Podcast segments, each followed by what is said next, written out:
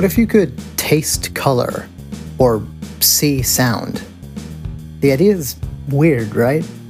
While some could potentially experience this sort of thing through the use of something like know, hard drugs, others don't have to. And in fact, some people experience this all the time, automatically. These people have what's called synesthesia. Hi, my name is Jake. I'm a musician and composer, and I have synesthesia. I think. Okay, I'm getting ahead of myself. First of all, what is synesthesia? So, synesthesia, just real quick to sum it up my brother has it, I have it, my dad has it, a few people I know have it, my mom does not. That's Billie Eilish talking on The Tonight Show. She has synesthesia. It's a thing in your brain where you associate random stuff to everything. So, for instance, every day of the week has a color, a number, a shape. Sometimes things have a smell that I can think of, or a temperature, or a texture, and it means nothing. I mean, literally, doesn't mean anything. I first heard of synesthesia through a friend of mine who has it, who we'll actually be talking with next week. I'd listened to her talk about how she associates different letters and words with different colors, and while I understood the basic concept, the whole idea did seem very foreign to me. Yet, interestingly, as I continued to know her over the coming years, and being aware of this weird thing that she has, I slowly began to realize that wait a minute, I think I may have some of this too. I'd sit down at the piano and play a C key and while it was faint, I seemed to imagine the color green. I'd play a D key and imagine the color orange. I'd play an E and imagine blue. F purple, G brown, A red, B kind of a hot pink color. And I realized, have I been doing this for my whole life? at least for a while, how have I never realized that I do this? Is synesthesia something that can develop later in life? I don't think so. As we currently understand it, synesthesia is something that can only develop when you're a young child. So what's going on with these associations I have? It's not just keys on the keyboard, days of the week do have color associations for me too. Monday is red, Tuesday green, Wednesday yellow. And sounds do as well. The sound of an orchestra is brown, the sound of brass instruments are yellow, the sound of bells are silver. All of this sounds like synesthesia, but here is where I do get a bit doubtful, because every example of synesthesia I've heard has been very arbitrary. Like, there's no reason I should imagine blue when I see a J, or yellow when I see an S. But with orchestras, maybe the reason I imagine brown is because violins and cellos and all that are brown. Bells are silver. Brass is brass. I could list more, but you get the point. I don't know if this is true synesthesia or if this is just standard run of the mill associations that everybody has, like smelling freshly baked cookies and imagining grandma's house, or hearing your wedding song and thinking of your wedding. I imagine the color pink when I see the letter P, but the connection there is pretty obvious. Maybe all my associations have clear logical connections, and I just haven't figured them out yet. Do synesthetic associations have to be arbitrary? And if not, doesn't pretty much everyone have synesthesia? How does this whole thing work? Do I have it? Well, I don't know. I don't have answers to anything I just said. But maybe over these next two episodes, we can at least learn a little bit more about it. So join me next time where we'll be interviewing my friend to get her perspective on what it's like living with synesthesia. I'll see you next time.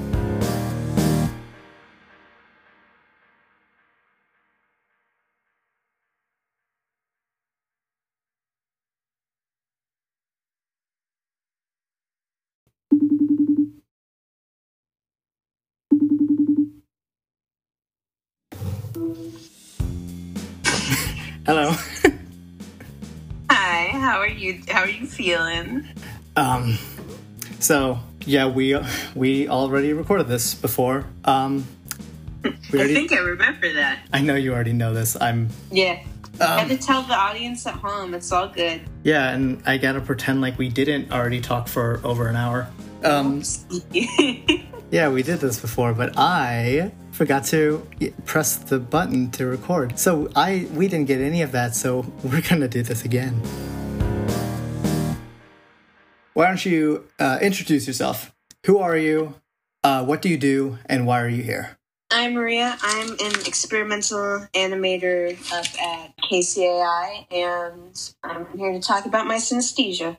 So, what kind of synesthesia do you have? I have, I believe it's the most common type. It's grapheme color synesthesia, which is where um, numbers and letters have colors for you when you read them. For example, um, whenever I see an A, it'll be orange, B would be purple, dark purple, C would be yellow, and then uh, D would be brown. If I imagine the letters or if I read them on a sign. I understand. I can see that the the print is whatever color it is, like let's say black, like standard text, but when I read it, I will see almost like an after image of uh, the colors I associate with those letters. And for cat, it would be uh, yellow and then orange and then yellow.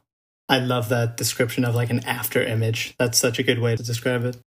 When was the first time you heard the term synesthesia? When did you first hear about this? Uh, it's been a few years now. I don't remember the exact like inciting incident. I believe sometime around middle school, I became aware that it was like a condition and it had a name. But like earlier in my life, I had considered some of these like subconscious associations with colors and numbers, but I didn't really explore it in depth until I, I found out it was like a thing and it was documented and it wasn't just this like weird thing that happened in the back of my mind.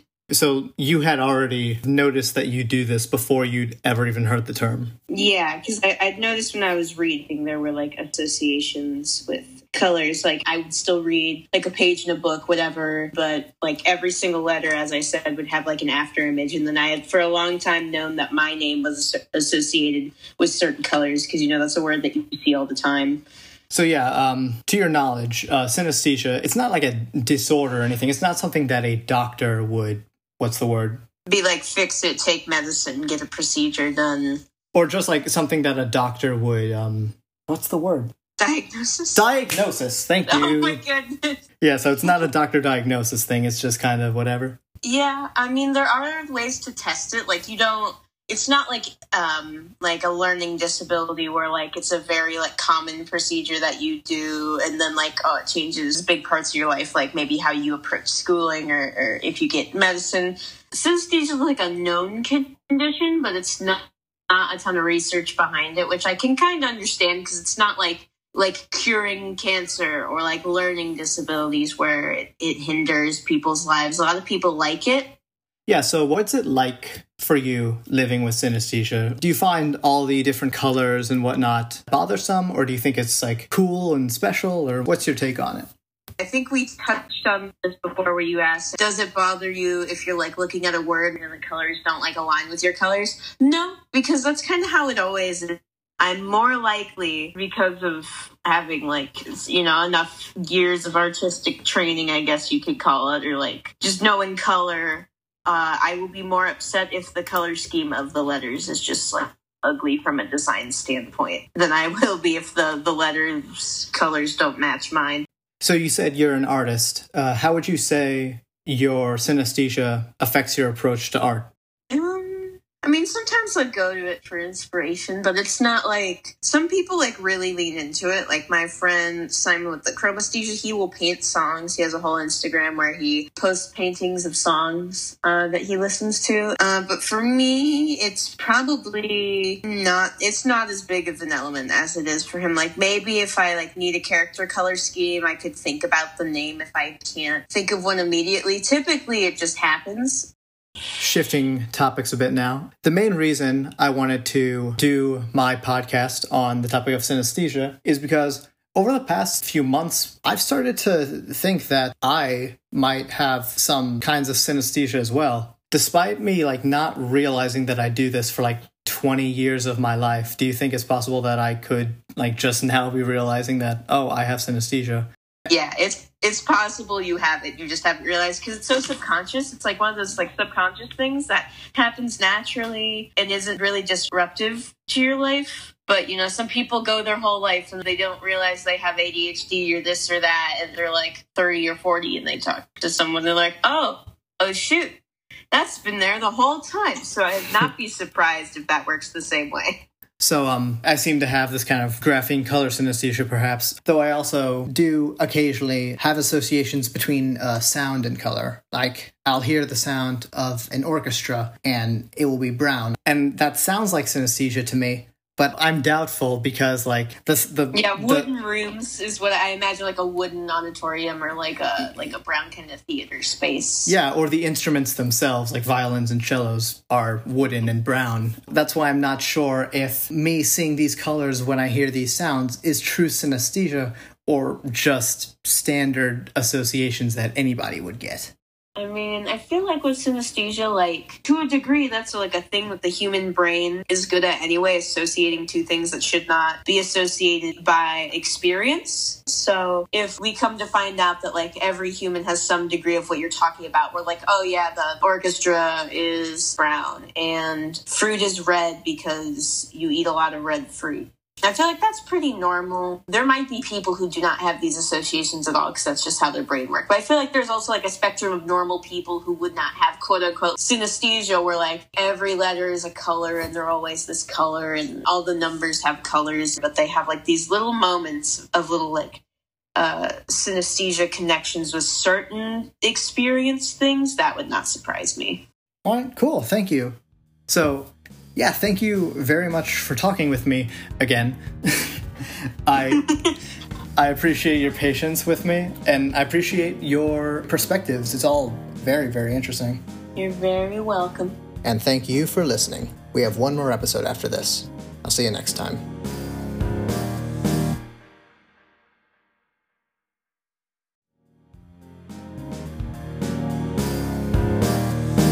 Hello, welcome back.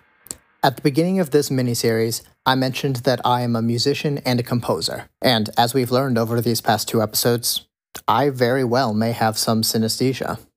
So this final episode will purely be a short, semi musical, abstract soundscape that I composed.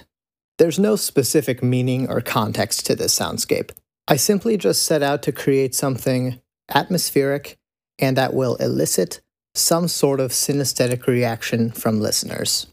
So from here, I'd like to ask all listeners to close their eyes, let go of all cognitive inhibitions, and just let your mind run wild as you listen.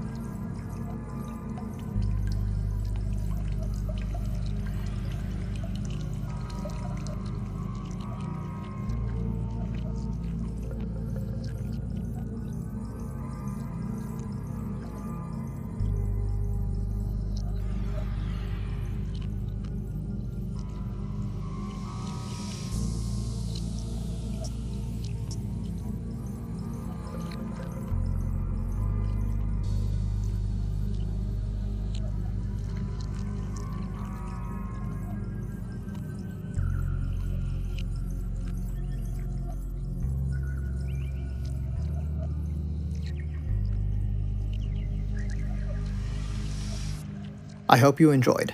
I composed all the music used in this podcast over these past three episodes. If you liked what you heard and you'd like to hear more, you can find me on YouTube and SoundCloud at J R O C K T E N. Thank you for listening.